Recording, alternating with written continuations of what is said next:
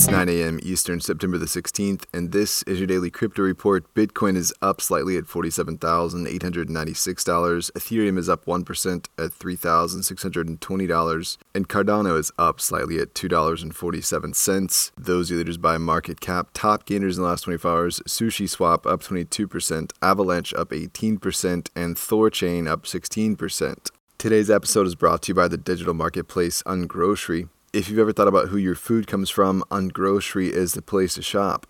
Join the food people online at ungrocery.com. Well, our lead story this morning is regarding more crackdowns in China against illicit crypto mining activity.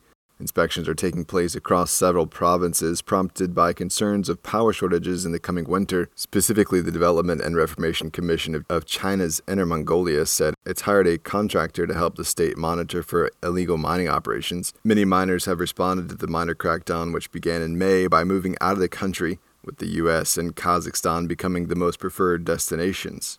Well, insider trading allegations have come to OpenSea. The organization responded publicly yesterday. Their statement reads Yesterday, we learned that one of our employees purchased items that they knew were set to display on our front page before they appeared there publicly.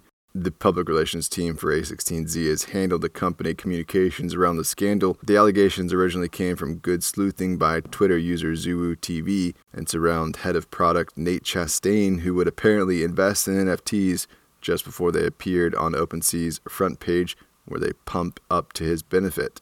OpenSea said it's implementing new policies that prohibit this type of behavior, saying for a new, more open internet that empowers creators and collectors, we will need to bake in trust and transparency into all we do. We're committed to doing the right thing for our users and earning back the trust of the community we serve.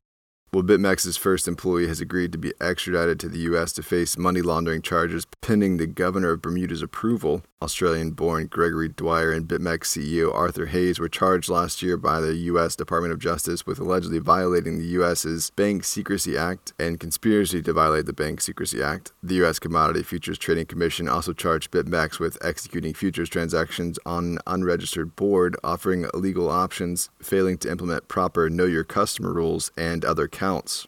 And finally, Ethereum founder Vitalik Buterin made Times' most influential list. The piece for the list was written by Reddit's founder Alexis Ohanian. That's all for us today. Visit us at dailycryptoreport.io for sources and links. Find us on social media.